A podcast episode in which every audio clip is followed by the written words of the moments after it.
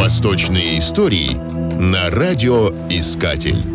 Средневековый Восток известен многими, дошедшими до наших дней трактатами и наставлениями, своего рода пространными сборниками лайфхаков. Не обошли восточные авторы своим вниманием и такую тему, как торговля людьми. Что удивительно, наиболее ярким из них стал известный в те времена, в XI веке, врач-христианин Ибн Бутлан – в его наставлении о покупке хорошего раба звучит добрая доля солидного опыта в работорговле. Ибн Бутлан дает краткие, но емкие прикладные характеристики рабам разных национальностей. Индианки у него плодовитые, но быстро увядают. А индусские рабы-мужчины хороши как домоправители и в ремеслах, но часто умирают от инсульта. Натура чернокожих женщин – танец и отбивание такта. А еще у них белые и чистые от природы зубы. Тюрчанки всем хороши и в хозяйстве, и в деторождении, но расточительны и ненадежные.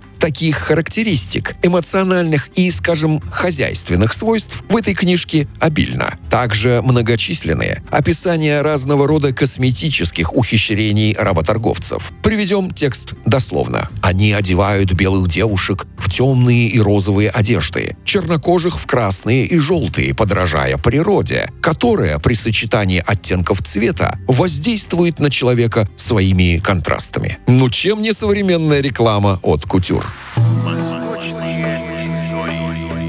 Восточные истории на радиоискатель.